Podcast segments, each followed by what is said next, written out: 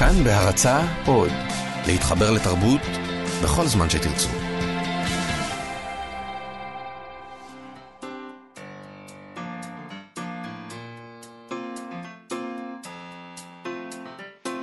מה שכרוך עם יובל אביבי ומה יעשה לה.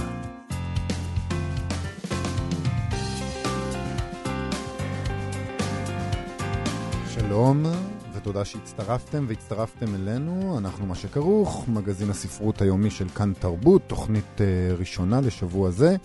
Uh, נזכיר לכם שאתם מוזמנים להוריד את האפליקציה החדשה והחינמית של כאן. ייכנסו לחנות האפליקציות, תורידו את כאן אודי, כאן עוד. תוכלו להאזין לכל התכנים הכי טובים במקום אחד, באיכות טובה ובשידור חי. תוכלו למצוא שם את כל התוכניות uh, של כאן תרבות, הסכתים, מוזיקה, חדשות ועוד יופי של דבר. אה, איתנו באולפן אה, אהלן אדיונו וליטל אמירן, וגם את, מה יעשה לה? שלום. שלום יובל, בוא נזכיר שאפשר גם לשלוח מסרונים אה, בטלפון 055-966-3992 אה, ואפשר גם לשלוח אלינו הודעות אל עמוד הפייסבוק שלנו, מה שכרוך עם יובל אביבי יעשה לה.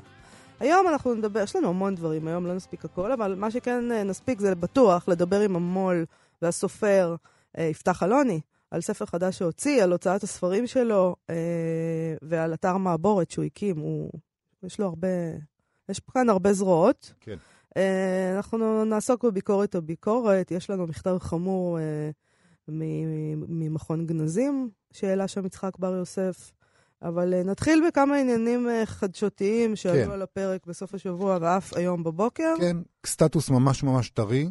ומטריד בהתחלה, זה, אתה קורא את זה ואתה מוטרד. אתה אתה מוטרד קודם כל כי אנחנו, נגזר עלינו אה, להתחיל, אתה, אתה יודע, בפייסבוק נגזר עלינו להזדעזע. כן. כולם מזועזעים כל הזמן, כולם, האתגר הוא מי מעלה פוסט שיותר יגרום לזעזוע. זה נכון. וכולם מתעסקים בשיטור גם. ואני חוטא בזה גם כן. ואתה כל... גם חוטא בזה כשאתה מעלה בזה. כל מיני מכוניות שחונות על המדרכה, ואתה חושב שאתה ממש זה. כן, אני, אז בוא, אני בוא נדבר בגיל, עליך. בגיל 20 נהייתי הזקן בין ה-80 שמתקשר למשטרה בגלל. שעושים לו רע. אז אתה מוזמן להפסיק, ועכשיו נדבר על אנשים אחרים ולא קודם כל, הנה, דוקטור חיים וייס כותב בפייסבוק, דוקטור חיים וייס הוא חוקר ספרות מאוניברסיטת בן גוריון, אה, והוא כותב. כך, הנה סיפור קטן אבל מטריד על כוחה של רשת חנויות ספרים. לצורך מאמר שאני כותב נזקקתי לחליפת המכתבים בין שוקן לעגנון. אני משתדל לא לקנות ספרים בצומת ספרים אלא בחנויות קטנות, אבל רציתי את הספר והחנות של צומת ספרים קרובה וזמינה. ירדתי לחנות, פניתי למוכרת וביקשתי את הספר. למרבה התדהמה הסבירה לי המוכרת שצומת ספרים הפסיקה לעבוד עם הוצאת שוקן, וזאת משום שהם לא מיישרים קו עם המבצעים שלהם. כך שאם אתם מחפשים את כתביו של סופר זניח כשי עגנון, או אולי את כתביו הלא מוכרים של אפלטון, צומת ספרים היא לא המקום לחפש. לבת הבכורה שלי היה כלל בר... ברור, חנות ספרים שלא מוכרים בה הארי פוטר לא שווה להיכנס אליה. נראה לי, כותב חיים וייס, שזה כלל שניתן ליישם כאן. כולם בפייסבוק בטח שם, עכשיו זה הנקודה הטבעית שלנו, כן? בטח, אוי, צומת ספרים, השטן הגדול, בואו לא ניכנס יותר לקנות שם. אגב, אפשר לחשוב שאם תיכנס לחנות של סטימצקי, תמצא שם את כל כתבי עגנון, לא, אני בספק, אבל לא משנה. וגם לא בהוצאות הקטנות, וגם לא בחנויות הקטנות, כן, כאילו, אני, בואו. כן, אבל, אבל הנטייה אה, שלנו היא מיד להתקומם, כי, כי צומת ספרים זה תאגיד, זה תאגיד מרושע, כן? אוי ואבוי, צומת ספרים. והם... איך הם עשו לנו את זה? אי אפשר למצוא את אפלטון, שכל כך חיפשנו אותו. ובכן. אז מה עשינו? אני התקשרתי הבוקר לאבי שומר, לשאול אותו על רשעותו, וכך הוא הגיב. Uh, לצערנו, איננו מוכרים את ספרי שוקן ברשת צומת ספרים, משום שהגברת רחלי אידלמן הפסיקה מסיבות השמורות אימא לספק ספרים לרשת צומת ספרים, משום שהרשת לא הסכימה להרעת תנאי הסחר, שגם כך היו נחותים. ברצוני להדגיש כי בניגוד לנאמר, הרשת מעולם לא עשתה מבצעים על ספרי הוצאת שוקן, כך שהנאמר רחוק מהאמת. צומת ספרים עובדת עם כל הוצאות הספרים בישראל, למעט הוצאת שוקן. אני רוצה להסביר רגע את התגובה הזאת, זאת אומרת, כן, רק את העובדות, אה, למי שלא מבין. אה, יש מבצעים, זה דבר שהוצאות רוצות לקחת בו חלק. הן רצות אחרי הדבר הזה. הם לא, אף אחד לא מכריח אותך להיות במבצע, אתה מעוניין להיות במבצע. המשמעות של מבצע זה שאתה מוכר יותר. ואנשים רוצים מאוד להיות במבצע, וסופרים גם יודעים את זה, המון סופרים כל הזמן הם, הם רוצים להיכנס כבר למבצע כדי שהסרט שלהם יימכר. אז ודאי שאף אחד לא מכריח אותך למבצע. מה שקורה כאן, יש עניין כזה של תנאי סחר. כבר, זה כבר שנים שמדברים על הדבר הזה, שזה כולל גם את סטימצקי וגם את צומת. אה, יש את העניין הזה שהם... אה, אתה, הם נותנים, אתה, אתה צריך לעשות להם הנחה כהוצאת ספרים.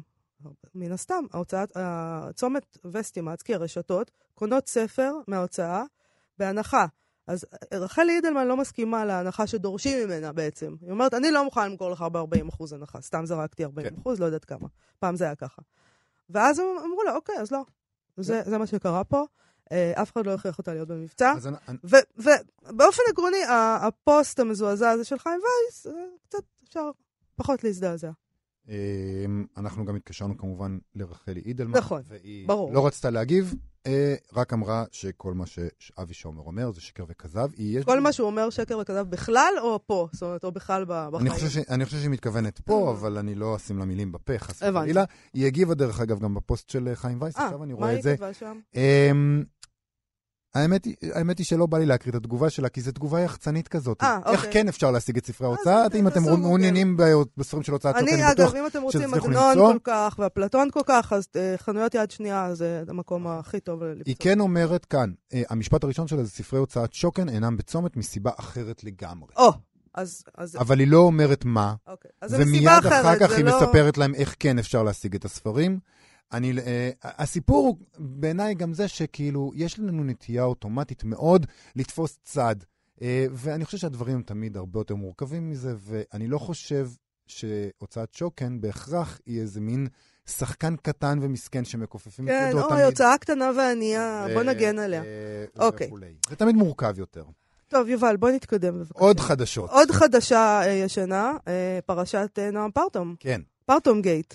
אז מה קרה הפעם? אוקיי. Okay. בשבוע שעבר דיברנו על סטטוס שפרסמה נועם פרטום, ובו היא סיפרה שהוצאת הקיבוץ המאוחד מתכוונת להוציא מהמהדורות הבאות של ספרה ביחדנס את השיר "אכזבתי את", שיצר מהומה קטנה, כיוון שפרטום מזכירה בו בשם כל מיני דמויות מעולם השירה הישראלי, שחלקן לפחות לא אהבו את התיאור, אה, אז, את, את האופן שבו הן מתוארות שם. אה, בעיקר נשים, אגב. לא, בעצם אני לא יודעת אם בעיקר, אבל יש שם כמה משוררות. אה, נכון. אה, כעת התפרסמה בשבעה לילות אה, במוסף הספרות של ידיעות אחרונות, תגובת המוציא לאור של הוצאת הקיבוץ המאוחד, עוזי שביט. תגובתו לפרשה, הוא אומר לעיתונאי אלעד ברנוי כך: לא היו פניות נוספות מלבד זו של חגית גרוסמן, שאצלנו התלוננה, התלוננה בפייסבוק ואחרי זה גם דיברה אצלנו בתוכנית, אני אומרת במאמר מוסגר, וגם לא היה איום משפטי. אבל העדפנו להוציא את השיר כדי למנוע תחושה של אי נעימות. שחס וחלילה השירים לא יעשו למישהו לא נעים. די דומה לדבר הזה שאתה אמרת על, על, בשעתו בעניין אחר, על תחושה של אונס, או איך הגדרת את זה? מימד. מימד של, מימד היה... של אי נעימות. מימד okay. אוקיי. של אי נעימות. כדי למנוע תחושה של אי נעימות, מימד של אונס. אי אפשר. משום שעריכת הספר, ממשיך עוזי שביט, הייתה חיצונית להוצאה. כשהדפסנו אותו לא שמנו לב שמופיעים בו שמות של משוררים, וזה הרי לא שיר שבח. נכון. הייתי פועל באותה צורה, גם אם אלה לא היו משוררים של ההוצאה, אין שום סיבה שמישהו יחוש עצמו פגוע, אבל ודאי שמשוררי ההוצאה הם בראש סדר העדיפויות שלי. אז קודם כל... נ, נזכיר שהמשוררים שהיא מתארת שם בצורה לא תמיד מחמיאה, הם כולם משוררים שיצאו בהוצאת הקיבוץ המאוחד. זה הבית שלהם בעצם. אגב, כשנועם פרטום דיברה אצלנו בתוכנית, כשהתפוצצה הפרשה הזאת, אז uh, היא הסתייגה מהטענה שזה יהיה באמת uh, uh, כל כך שלילי, ואמרה, לא, תראו, אפשר לקרוא את זה גם אחרת, אפשר לקרוא את זה כשירים של אהבה וכולי וכולי. לא, לא, לא, אי אפשר לקרוא את זה כשירים אני, של אהבה. אני רק אומר את מה שיהיה, אולי לא שירים של אהבה, אבל שירים שהם לא שירי גנאי או דבר כזה, אבל לא משנה. Um, אני רק רוצה לומר איך אני רואה את השיר הזה, שאני כן? גם מופיעה בו, אגב. נכון. בעיניי, אני חושבת שכבר אמרתי את זה, אבל סתם בסוגריים, אגיד שוב, זה שיר על, על, על, על בחורה צעירה, אישה צעירה, שמגיעה ל, ל, למיליה הזה, וכולם מנסים לחנך אותה כל הזמן. כן. זה הכל. Mm-hmm. זה מה שקורה שם. לח... עכשיו, לאו דווקא לחנך או לחנוך, רוצים להיות... זה כאילו, כופים עליה דמות אם כל הזמן. כן. זה, זה, וזה, אה, במובן הזה, זה רעיון מאוד מאוד מעניין. החוויה הזאת שהיא מתארת. אני אומרת את זה גם בתור זאת שגם מופיעה שם. כן. אה, וכאילו, אה, מבלי דעת, היית דמות אם. לא, או... לא הייתי דמות אם. לא. היא מתארת אותי ואת שאר הזה ככאלה שניסו לחנוך, לחנוך אותה בכוח. והיא לא רצתה בכלל. את התינוקת בכלל, הזאת, כן. והיא אומרת, סליחה, לא תינוקת, ואני לא זה. זה דווקא במובן הזה... אז מה שאת אומרת דווקא קשור למה שעוד מעט נגיד שהיא אמרה, נועם פרטום כתבה בעצמה, אבל לפני זה, מגיב בפייסבוק העורך של פרטום, אלי הירש, על התגובה של עוזי שביט, שבאמת, לא צריך את התגובה של אלי הירש כדי לחוש שהיא מעט תמוהה, אבל אלי הירש באמת אה, מעמיד את זה, אה, את, את, את, את הדבר שתמוה בה במסגרת אה, מובהקת. כך הוא כותב, אני העורך שכלל את השיר אכזבתי את בספרה של נועם. לא יכולתי להעלות על דעתי שהמו"ל אינו מודע לקיומו, וזאת מסיבה פשוטה למדי. השיר הזה בדיוק, אכזבתי את, פתח את קובץ השירים המצומצם שנשלח לעוזי שביט על מנת שההוצאה תוכל להחליט האם להוציא את הספר לאור. זו הייתה גרסה מקוצרת מאוד של כתב היד, בערך עשירית מכתב היד המלא, שתפקידה היה להבהיר למו"ל את אופי הספר, ולא במקרה נועם החליטה לפתוח אותה דווקא באכזבתי עת. משום שהשיר הזה היה חשוב ויקר לה מאוד כבר אז, ומשום שהיא רצתה שגורמי ההוצאה השונים, ובראשם עוזי שביט שיזם את הפנייה אליה, ידעו בדיוק באיזה ספר מדובר ומה כלול בו. במילים אחרות, כותב אה, אה, אלי הירש, עוזי קרא את השיר לפני פרסומו בספר, ידע שהוא עתיד ככל הנראה להיכלל בו, ולא הביע אפילו רמז של התנגדות. אז זה כדי לשים את הדברים במסגרת הראויה. ובניגוד למה ששביט אומר, פרטום העלתה בסוף השבוע פוסט תגובה לדברים של התגובה שלו, ובו יש הסבר אחר אה, להחלטה של ההוצאה. היא כתבה שם אה, כך: לכל מי ששאל אותי מה עומד מאחורי אי הנעימות, במרכאות, התמוהה, הגנרית והחוץ-טקסטואלית הזאת, התשובה היא ככל הנראה, כרגיל לצערנו, בעיקר כסתוח מצד ההוצאה על המשורר האלים יצחק לאור, שהזדעק ועשה רעש בשל האזכורים בשיר של הטרדותיו המיניות שנודעו ברבים זה מכבר. זו תגובתה של נועם פרטון. כדאי להגיד לכאורה. לכאורה, ו... מעולם לא יודע, אה, אה, הובא. לשום, אה, לשום תהליך כן, משפטי. כן, זה לא... בסדר. אה, אוקיי, מכאן זה מתפתח לדין ודברים אה, קשה, בין כאלה שניסו להגן על שמם הטוב של עוזי שביט והוצאת הקיבוץ המאוחד, אה, לבין כאלה שכועסים על ההחלטה הזאת של ההוצאה, ומה אני אגיד לך? אני, אני חוזרת ואומרת, אמרתי את זה גם בשבוע שעבר, מי שלא לא רצה את השיר הזה, אה, יקבל אותו עכשיו כפל כפליים כאיזה אירוע מיתולוגי. אה, שחורג מעצמו לחלוטין, ובהצלחה לכל הצדדים. אז כן, מה שאת אומרת כבר קורה, כן? אה, למשל, המתרגמת והסופרת אה, רוני גלבפיש פרסמה בבלוג שלה את השיר, היא כתבה כך: כשקוראים בתשומת לב אה, מה שהיא, כלומר נועם פרטו מספרת, ברור שלא ביקשו ממנה באמת, אלא הציבו אותה בעמדה בלתי אפשרית. היא מעלה פה השערות, פגעו ביחד של הספר, הקפיאו את פעולות השיווק עד שתיכנע ותסכים לוותר עליו, אני לא יודע אם זה נכון כמובן. משמע, הוצאת הקיבוץ המאוחד צנזרה שיר מתוך ספר ולא מסיבות ספרותיות. עכשיו היא אומרת ככה, כל מה שנכתב בפייסבוק נעלם. הפיד נגלה לעד, אי אפשר למצוא כלום. אבל בלוגים? גוגל אוהב אותם, הוא מוצא אותם גם שנים אחר כך. אז הנה, זה השיר שהוצאת הקיבוץ המאוחד תבעה מהמשוררת נועם פרטום לצנזר.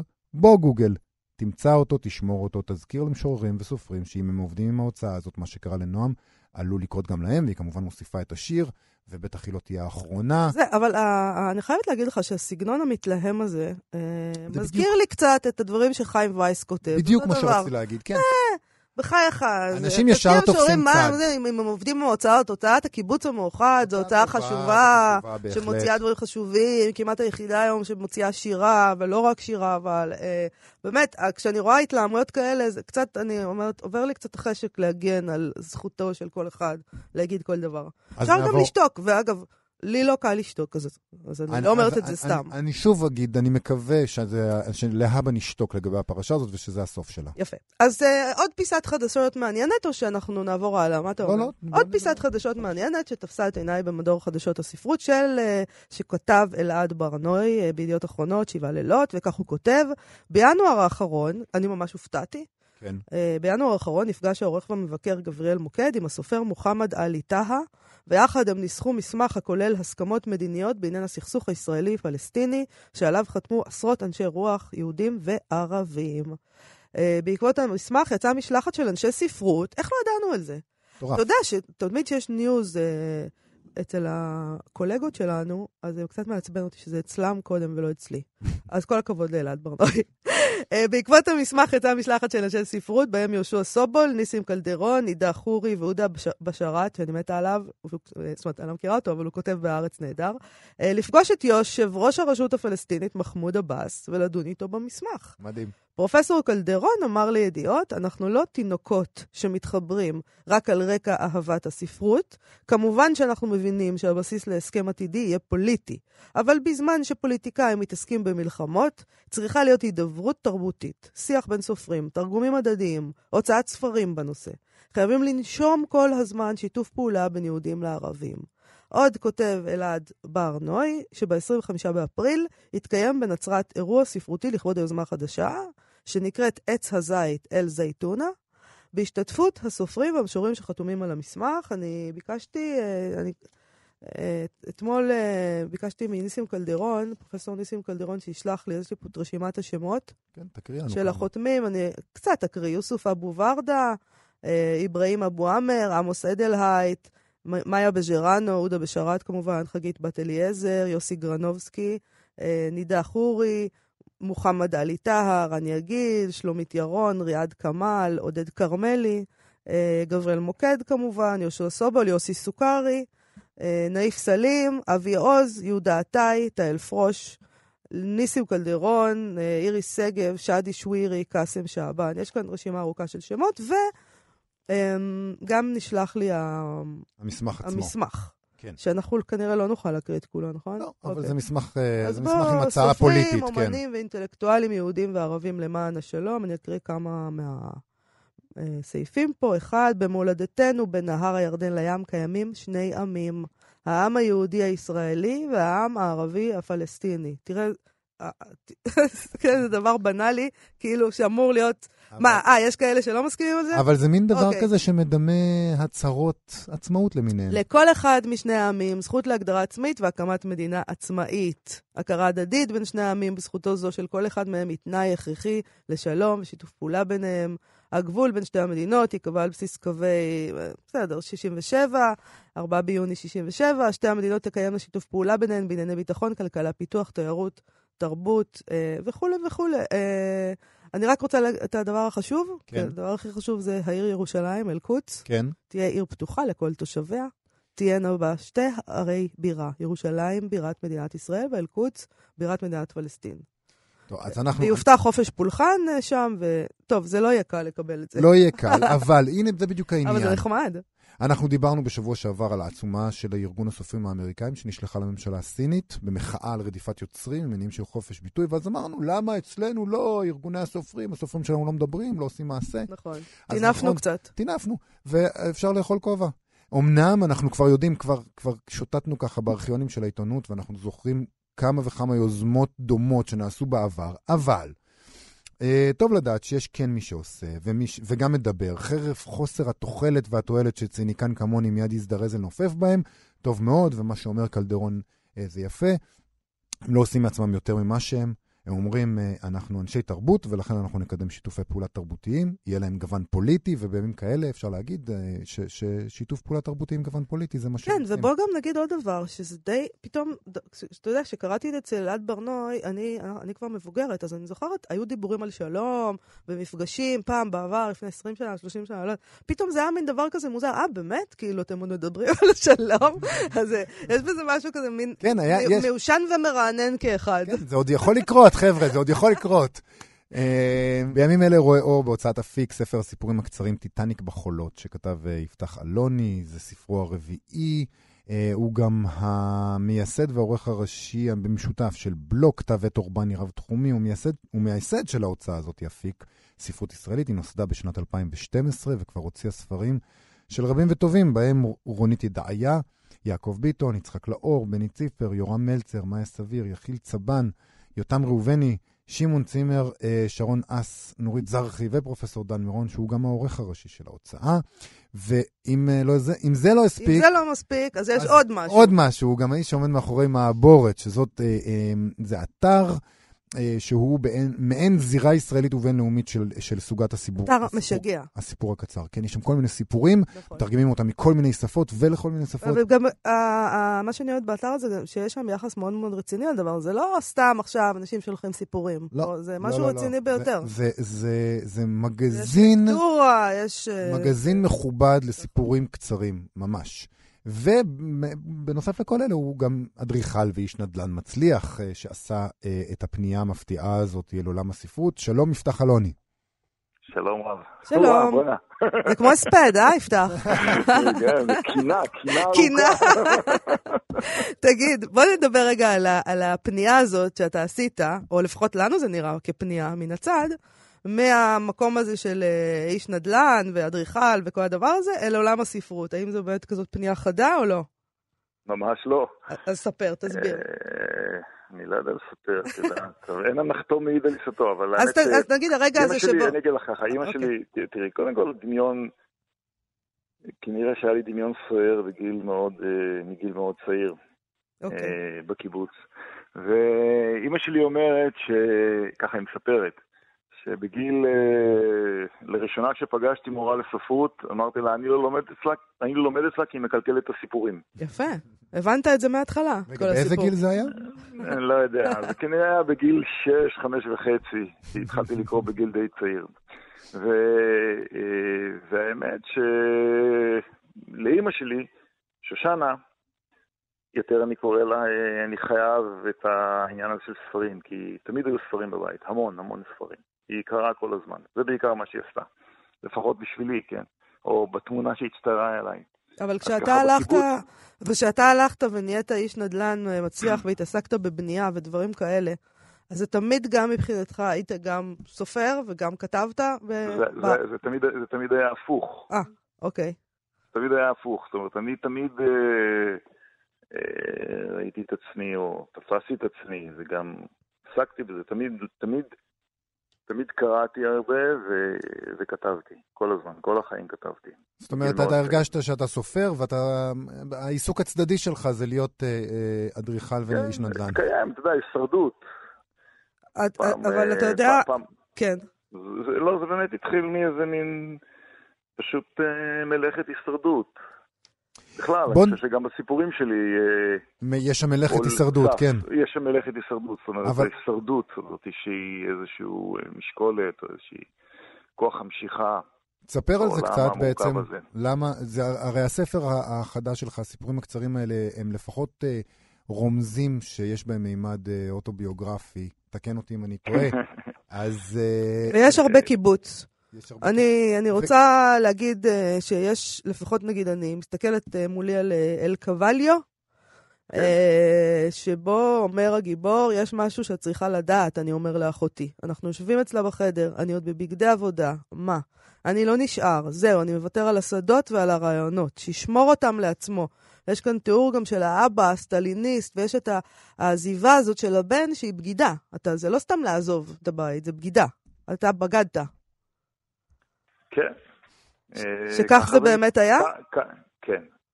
וואו, כך, אוקיי. זה, כך, זה, כך זה באמת היה, ותראי, אותו זה באמת, אה, אה, יש שם איזה קטע, נכון, שהוא אומר לי משהו על העתיד, אני לא זוכר בדיוק מה כתבתי, שאני הולך, שכאילו אז הגיבור הולך למגד עתידות. נכון. כן. נכון, אז יש שם קטע שהוא... פדיה, שה... נכון? כן, פדיה. פדיה. תראה, אני חושב ש...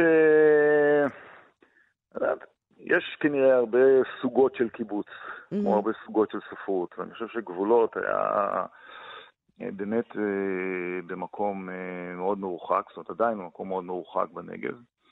והקיבוץ הספציפי הזה, ועבורי הוא היה איזה כן, או אני יודע מה, מה שקרה, הקיבוץ התפרק בשנת 60. התנועה החליטה לפרק את הקיבוץ, ואבי mm. החליט להישאר. ו... איפה הוא נשאר אבל אם זה התפרק? כי הוא נשאר בקיבוץ. אה, אוקיי. היה קיבוץ, הקיבוצים היו, כן. היישוב היה. ואני חושב שהמרחבים האלה הם מרחבים שלתוכם גדלתי בבדידות גדולה. ואני חושב שהפורקן הזה של הדמיון וכל מה שהתרחש שם במקום המרוחק הזה, באמת קפה בגדד כזה, אה, השפיע עליי בצורה משמעותית. אבל יש גם אלמנט של בגידה, זאת אומרת, אידיאולוגית, אה, כן, במובן ברור. הזה של ללכת, אה, להיות אדם שמרוויח הרבה כסף, שהוא חלק מהמשחק הקפיטליסטי, שהוא גר ברמת השרון, לעומת החיים, חיי השיתוף, הסוציאליזם וכל הדבר הזה. אני חושב, אני חושב שהדברים האלה הם פחות... אה, זאת אומרת, תראי, אבי היה קומוניסט בנשמה שלו. אה, בצורה מאוד אה, משמעותית, והוא היה גם, הוא השפיע מאוד על חיי. אני מאוד אהבתי אותו מצד אחד, ומן הצד השני, הוא, כשהוא התבגר, הוא היה צריך לראות את מה שקורה. כן. ואת ההתפרקות של החלום הזה, את הפיקסליזציה שלו.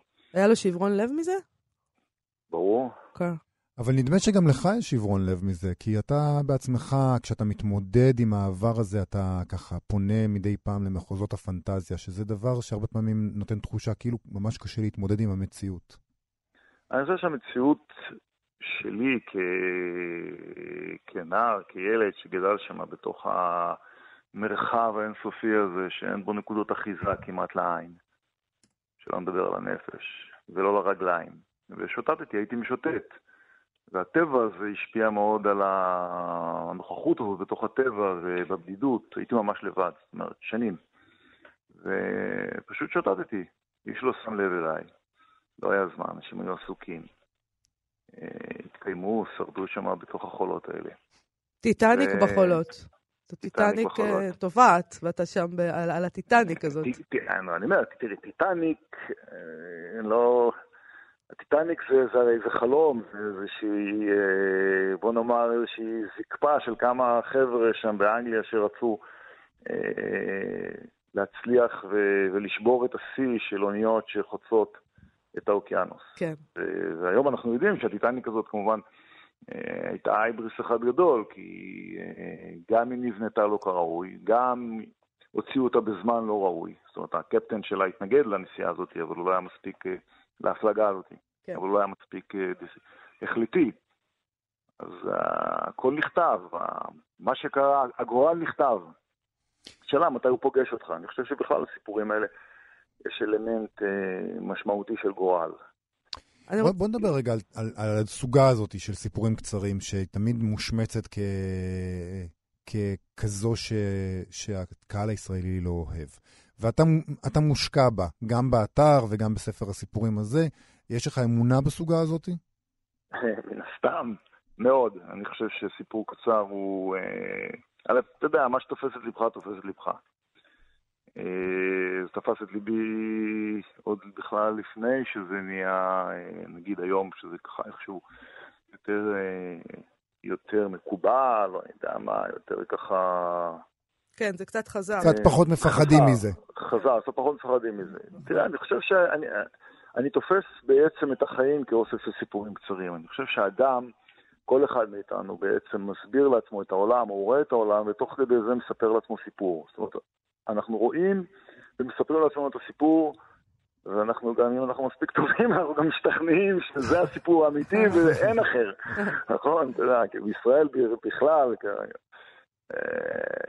כי כל החיים איזה רשומון אחד אה, ענק, ותמיד איכשהו דיברו ליבי הדברים האלה, החדות שלהם, אתה יודע, קורט עזר אומר שסיפור קצר נגמר בנוקאוט, ולעומת אה, רומן שהוא נגמר בנקודות. כן. אם הוא טוב. אפשר לדבר אבל על מעבורת במובן הרגע, תכלס, כמה כניסות יש, כמה קוראים, כדי שנבין, שנבין את ההיקף, זאת אומרת, באמת כמה אנשים מעוניינים בדבר הזה. תראי, אה, בעצם מעבורת אה, פעיל ב... אה, כמו שהוא עכשיו בערך כשנה. יש לנו בערך אלף סיפורים, כולם קורייטד, כולם נבחרים, נגיד, ואיך היחס הוא על כל 90 סיפורים שקורים, האורחים, אנחנו אה, לוקחים אחד. אוקיי. באמת? מ-90 רק אחד. משהו כזה. קוראים אין סוף. זה מה שהאורחים עושים, קוראים כל הזמן סיפורים. אוקיי. וטובי, אני חושב, גם סיפורים של טובי הסופרים בעולם, באמת. היום אפשר להגיד את זה. אה, ממגוון של 40 אה, שפות. ו-50 ואני לא יודע, ושש מדינות, ארצות, כי mm-hmm. יש ארצות שדוברות בשפה. ואנשים נכנסים וקוראים? כן, יש לנו בערך 220-240 אלף כניסות בחודש. אה, וואו. ויוניקי, מה שנקרא, זאת אומרת, אם יש כאלה שנכנסים מספר פעמים בחודש, יש לנו בערך היום 130-140 אלף והם מכל העולם, כי, כי יש שם סיפורים, סיפורים, בשפ... הסיפורים מתורגמים לשפות שונות. כן, הסיפורים מתורגמים, מתורגמים, הם גם מוצגים בשפת המקור, זאת אומרת, ניתן לראות אותם גם בשפת המקור, ומתורגמים היום לאנגלית, ספרדית, וגרמנית ועברית. יש, תגיד, מה אתה... ויש זה, גם זה, אודיו. זה פילנטרופיה? או שאפשר לקיים את זה כלכלית? מה קורה עם זה? בכלל, לא- ספרות, הוצאת ספרים, או אתר כזה, אפשר, זה, זה פשוט פילנטרופיה, או שאפשר לשרוד? אני לא יודע, לא יודע מה להגיד על זה, תראי. התשובה היא כן, אם אתה לא יודע מה להגיד, אז כן, זו פילנטרופיה. אוקיי. אני חושב שזה לא, לא הייתי מגדיר את זה כפילנטרופיה. אני חושב שהמעבורת uh, תהיה חייבת, uh, וגם בהיקפים כאלה, זה, זה יהיה חייב uh, למצוא את הדרך ולהחזיק את עצמו. התוכן, המחויבות שלי היא שהתוכן אה, תמיד יהיה חינמי. כן. זאת אומרת, אה, התוכן יהיה חינמי, אה, זה חלק מהמסר של הדבר הזה, של ההיכרות הזאת בין תרבויות, של היכולת הזאת לחצות את מחסום השפה. לגבי ההוצאה, לגבי אפיק, שאלה אחרת. קודם כל צריך לזכור שאפיק עושה רק ספרי מקור. כן. זה כבר אה, נישה. מצמצם את, ה, את קהל היעד בצורה דרמטית. אני לא יודע את קהל היעד, כי פה קוראים עברית, אבל, אה, אבל את הקהל שמתרצה. כן, כן. אה, איכשהו אנחנו עוד חיים במושג חוץ לארץ, זה נשמע לנו כמו משהו מסתורי, שיש שם בטח... שם יש משהו משהו. כן, כן, הכל קורה שם. השוקולד מבלגיה הטוב יותר מהשוקולד כל הסופרים בארצות הברית נוסעים בבנטלי ואוכלים אה, יהלומים. כן, אז זהו, זה כנראה לא קורה כבר בעולם בכלל. אה, כמו שאני אומר... אבל אתה נשאר אופטימי לגבי הפרויקטים האלה. כאיש עסקים. אני לא מסתכל על זה בכלל. תראה, היום 90% מזמני זה ספרות. אה, אני חוצן ל...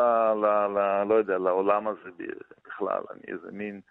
אבל תמיד הייתי חוצן לחיים, אז אני לא יודע, אני תמיד אה, מין כזה חוצן. ואני חושב, תראה, אני כותב כל יום, קורא, כל בוקר. אני חושב שזה...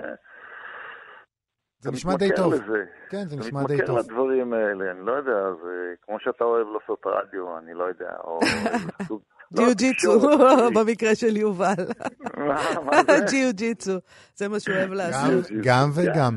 ללכת מכות. יפתח אלוני, אה, מו"ל, סופר, אה, משורר, אה, ספרך האחרון, טיטניק בחולות. בדיוק, טיטניק בחולות.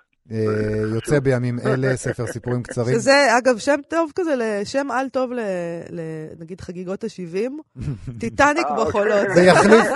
זה יחליף את וילה בג'ונגל. בדיוק, זה במקום וילה בג'ונגל, טיטניק בחולות. אוקיי, תודה רבה, יפתח אלוני, להתראות. להתראות, כל טוב. ועכשיו יש לנו סטטוס ספרותי שאני אקריא של אה, רמי מרק רום, שכתב כך: הנה כבר בפעם השלישית או הרביעית שלחתי סיפור קצר לתחרות הסיפור הקצר של עיתון הארץ. אני יודע רק כי בדקתי בדואר היוצא בתיבת המייל. ונראה ששוב לא זכיתי. ואיך זה ייתכן? הלוא הפעם כל כך התאמצתי עד ששכרתי שתי דירות נפרדות מלבד זו שאני מתגורר בה. חדר בחולון ומחסן בנהריה, רק עבור הכתובות כדי לשלוח שלושה סיפורים אנונימיים. סיפור אחד פרי עטי, מין דבר כזה שבחיים לא קראתם, עם הרבה דם, אבל בלי אלימות מפורשת. קצת אירוטיקה רכה, אהבה עם חייזר ועוד מיני דברים מרתקים ומותחים שאי אפשר להתעלם ולהישאר אדיש כלפיהם. עבור הסיפור השני, חדרתי במרמה למחשבים של מערכת הארץ, והצלחתי לגלות את זהות שניים משלושת שופטי התחרות, והתחקיתי אחר טעמם הספרותי. ובעקבות זאת ישבתי וכתבתי משהו ריאליסטי ופסיכולוגיסטי בו זמנית. ממש מחצתי את הצורה לשני הז'אנרים, והטחתי אותם כמו זה היה זולה שפגש את גנסין, ויצא לי מין מרקחת ללקק את השפתיים, סדום ועמורה, שלא נדע עוד צער. ואת הסיפור השלישי בכלל העתקתי ממשהו ישן של סופר צרפתי נשכח ומשובח, שתרגמתי ב Google Translate, והוספתי לו פתיחה שלקחתי מעמוד אקראי ביוליסס, שאין סיכוי שמישהו קרא. נו, ומה יצא מכל המאמץ שלי? שוב מפח נפש. מצחיק מאוד. מאוד. שומט, שומט ככה את, ה, את הקרקע מתחת לרצינות התהומית של כולנו, וזה בעצם הסיוט הזה של התח... כל תחרות או עיתון, שמישהו יעשה להם ממש. תרגילים כאלה ויגלה מי השופטים ו... ו... אבל אני חייבת לה... להגיד שבני ציפר, עורך תרבות וספרות של הארץ, הוא טיפוס שבאופן עקרוני או על פי רוב, לא לוקח את עצמו ברצינות, שזה תמיד דבר טוב. זה חשוב. גם כשקוראים לו דברים מהסוג הזה ועושים לו תעלולים, כי גלי דן קרליבך באמת עשתה תעלול כזה בזמנו. נגיד, כן. שלך בשם אה, של גבר, כדי להוכיח שהוא לא מפרסם נשים וכולי. הוא הגיב לזה בצורה נהדרת, בני ציפר. אה, זה נדיר. personality goes a long way, כמו שאמרו בספרות זולה. זה תשמע, מחפה על כל מיני דברים. הבן אדם הזה, הוא, הוא, הוא היה אמור להחרים את גלית דן קרליבך לנצח נצחים, והוא אמר, וואלה, יכול להיות שהיא צודקת, והוא מפרסם אותה. מה אני אגיד לך? נכון, זה ממש נכון. נדיר. אה, אז, אז יפה שהוא לא לוקח את עצמו ברצינות אה, ונדיר. כמובן, חוץ מאת שרה וביבי, שאותם הוא לוקח בשיא הרצינות.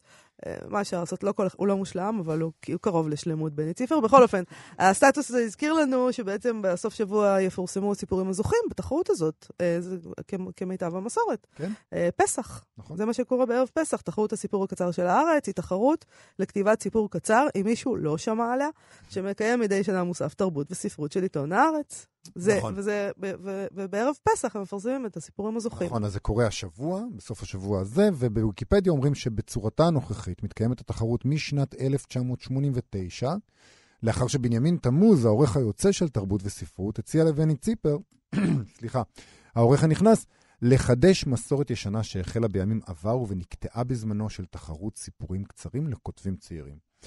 אז בין הזוכים בתחרות במהלך השנים, יואב כץ, פעמיים. מדהים. עדי אסיס, אלמוג בהר, סמי ברדוגו, דרור משני, אפרת מישורי, אריה אקשטיין, תמר גלבץ, אה, איימן סיקסק, סיקסק, סיקסק, סליחה, אה, עמיחי חסון, שלומית אפל, אה, רועי חסן, יאיר אגמון, אה, אילי ראונר, אסתי גימל חיים, גלעד מאירי, אורי אלון, ענת לוין ועוד ועוד, אה, פניה עוז זלצברג. אה, זה רשימה לפי ויקיפדיה. וזה די מפתיע, רועי חסן, את זוכרת שהוא זכה בתחרות? לא, אני, אני לא זוכרת שהוא זכה, ולדעתי מישהו שתל את הידיעה הזאת בוויקיפדיה. אה, וזאת אחת הסיבות שאני אוהבת את ויקיפדיה, שכל אחד יכול לכתוב שם כל דבר, ו, וזאת ספרות. ואגב, יש שם, אה, אה, מישהו עשה ערך ויקיפדיה על שמי, כן. לא יודעת מי, אה, וחשבתי על זה פתאום, למה בעצם שיהיה כתוב שם הגיל האמיתי שלי, אם אנחנו כבר בספרות? זה אנציקלופדיה. אתה יכול בבקשה להיכנס לשם, אז מה זה, זה לא אנציקלופדיה, רועי חזן לא זכה בסיפור. לא. רועי חסן לא זכה בתחרות okay, אוקיי, הסיפור okay. אוקיי. של הארץ. לא רק את לא ידעת על זה, גם רועי חסן עצמו לא ידע על זה. אמ, שאלת אותו? אה, האמת היא ש, שלא צריך לשאול אותו, אפשר לעשות גוגל. אה, עשית גוגל, אבל אתה יודע, אמ, צריך לסמוך ככה על גם, גוגל. גם, גם שאלתי אותו, אבל בגוגל מגיעים לשנה שבה הוא כביכול זכה, 2015, בתחרות ב-2015, שלושת הזוכים היו um, אייל דוידוביץ' עם הסיפור אוסמוזה, אושרת אסייג לופז עם הסיפור ועל כל פשעים תכסי אהבה, ורועי עוזרי עם ביאליק של המוניות. בתחרות, פשוט, מעבר לשלושת הזוכים, גם ממליצים על נכון, כל מיני סיפורים. נכון, שבוע אחרי זה מפרסמים המלצות. והגוגל היה מגלה אה, אז רועי חסן אה, כן, היה סיפור מומלץ שלו.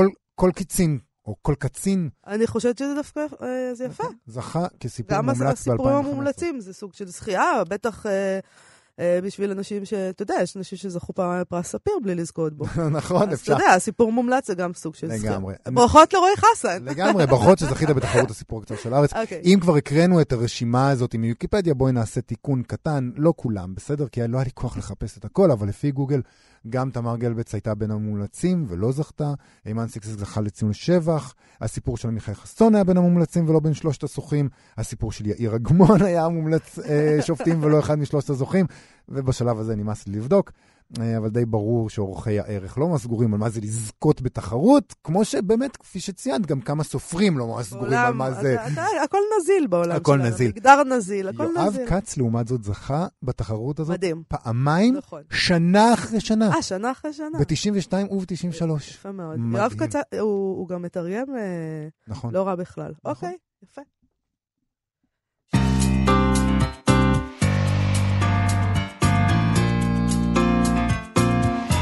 לקראת סיום, יש לי... פינת גנזים? פינת גנזים, כן. אה, אז ככה, בבלוג של מכון גנזים, שכותב יצחק בר יוסף, שהוא אחד הבלוגים האהובים עליי, הוא העלה איגרת שכתב יעקב פיכמן לגרשון שופמן. התאריך, מרץ 1909, וכך כותב יצחק בר יוסף. אוי, כעסם של סופרים ומשוררים, כאשר שמע יעקב פיכמן כי אריה לייב יפה רוצה להיות עורכו של העולם. עיתונה הרשמי של ההסתדרות הציונית העולמית הודיע כי התפטר מהמערכת, ועל שום מה. כך כתב לגרשון שופמן. שים לב לאיגרת. התפטרתי מעבודתי מהעולם, מפני שלמד יפה, מנוול ובור זה, שאינו יודע גם את הלשון העברית, רוצה דווקא להיות אורחו של העולם. כשראיתי שכל גיליון של העולם גרוע מחברו, התפטרתי מעבודתי. מה נשאר לי לעשות עוד? הנה כן מלאים גם מוסדנו הציבוריים את החנופה ואת השפלות. אל מי אפנה ואל מי אזעק חמאס? זה נהדר. יפה. אז בואו נכיר, את, חשבתי שנכיר קצת את השחקנים כן, הראשיים של המחזה הזה. אה, קודם כל העולם, היה שבועון עברי. כמובן, כאמור, היה העיתון הרשמי של ההסתדרות הציונית העולמית, מאז העשור הראשון להקמתה. Uh, הוא היה גרסה עברית לאח הבכור שלו, העיתון המקביל לו בשפה הצרפתית, דיוולט, uh, שהוא קיים עד היום. כן, דיוולט שרד. דיוולט שרד, נכון. השבועון העולם יצא לאור לראשונה בשנת 1907, הוא חדל להופיע ב-1950. הוא נדפס בהתחלה, נדפס ונערך במערב אירופה, בקלן, ששם התגורר נשיא התנועה דוד וולפסון, היורש של הרצל, אמ, ולאחר עריכה הודפס בברלין. אורחו העיקרי בפועל היה א' חרמוני, אולם כבר בסוף שנת הופעתו השנייה, 1908, הועברה המערכת לווילנה שבמזרח אירופה, מקום מושבם של רוב קוראיו העבריים. העורך החדש היה אלתר דרויאנוב. בשנת 1912 עברה המערכת לעיר אודסה, שם יצא השבועון לאור עד לפרוץ מלחמת העולם הראשונה, שאז חדל העיתון להופיע. רק בשנת 1919 חודשה הופעתו, והפעם בלונדון. תשמע, אתה רואה את המהלכים פה של היהודי הנודד, שאין לו מקום. לגמרי.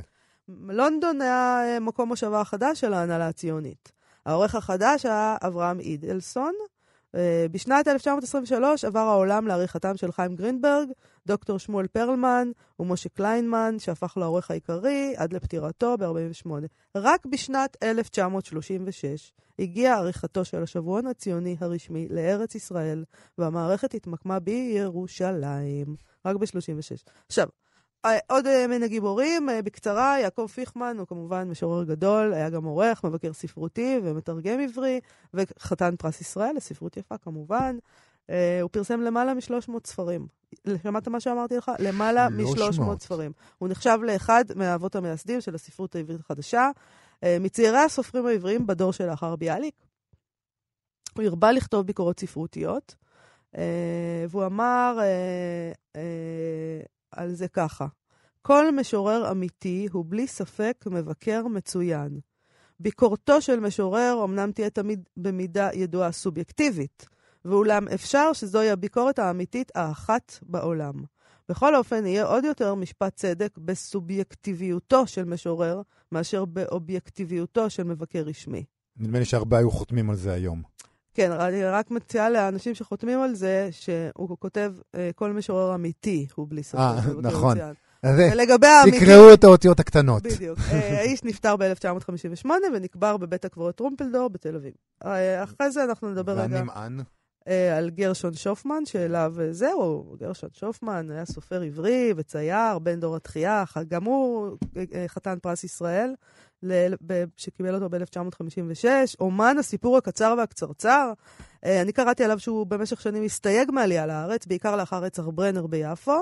אולם ביולי 1938, עקב סיפוח אוסטריה על ידי גרמניה הנאצית ורדיפת היהודים, הוא עלה עם משפחתו לארץ. הוא התקבל בנמל תל אביב על ידי משלחת סופרים שכללה את שאול צ'רניחובסקי, אשר ברש, שלמה היללס, יעקב פיכמן ודוד שמעוני. די. אוקיי? הוא היה איש מאוד... זה. אה, והוא פרסם את הסיפורים שלו בדבר ובהוצאת העם עובד. אני למדתי את שופמן בתיכון, אתה לא? אה, הסיפורים קצרים של שופמן. לא חושב שלמדתי אותו. חבל מאוד. אה, הוא נפטר ב-1972 בבית החולים, לא משנה, בגדרה, בגיל 92. הוא זכה לשיבה טובה וזה יפה. איזה יופי שקיבלו אותו ככה בנמל, וזה כן, הוא היה סופר חשוב. אריה לייב יפה, אה, זה מעניין. כן. מי הוא ולמה אנחנו... למה השמיצו אותו למה ככה? למה אנחנו מסתייגים ממנו? אוקיי, אריה לייב יפה אה, היה בן דורם, הוא נולד בשנת 1876, הוא היה מתרגם, משורר, הוא היה מנהיג ציוני, נצר למשפחת רבנים ידוע. אה, הוא, לפי מה שקראתי עליו, הוא היה פעיל ציוני שביטא את השקפת עולמו בשירים שכתב, הוא השתתף בקונגרסים ציוניים, מילא שליחויות ציבוריות רבות מטעם קרן היסוד. נהרג ב... המוות שלו היה מוות מאוד מאוד טרגי. הוא נהרג אה, במלחמת העצמאות בהתפוצצות מכונית תופת שהחדירו ערבים לשטח בית המוסדות הלאומיים בירושלים. אה, היה אחיו של בצלאל יפה מראשוני העיר תל אביב. יכול להיות. ו... כן. יכול להיות שהוא הוא היה ככה, הוא נשמע כמו עסקן יותר מאשר משורר, ולכן אולי כאילו... נכון, יכול להיות שבגלל זה הסתייגו ממנו. כן. אה, אה, הוא היה פעיל ציוני. והוא ש- שזה- חטא בכתיבה. בסדר, אבל הם אומרים, אה, אה, אולי אלה, הוא לא נכלל בקטגוריה הזאת של משורר אמיתי, נכון. הקטגוריה הקשיחה הזאת. יכול להיות. אז אה, כן. טוב. אנחנו אה, אנחנו צריכים נסיים, מה בעצם, כן. לעשות, יש לנו מלא דברים שאנחנו חייבים אה, לכם, אה, מאזינים יקרים. בשביל זה יש לנו את מחר. ביקורת או ביקורת וכן הלאה, יש לנו, טוב, היה לנו הרבה דברים היום. ויהיה לנו גם הרבה דברים מחר. נכון. אז נסיים, אנחנו נהיה כאן שוב מחר ב-12 כאמור, ואנחנו גם מזכירים לכם ומציעים לכם להוריד בחנות האפליקציות את אפליקציית כאן עם כל התוכניות שלנו. חפשו כאן אודי, אה, הורידו ותוכלו להאזין לכל התכנים של כאן תרבות במקום אחד, באיכות טובה ובשידור חי, ואל תשכחו את ההסכתים. מהמם. תודה רבה לאלן עדיונו וליטל אמירן שעשו איתנו את התוכנית, להתראות מחר. להתראות.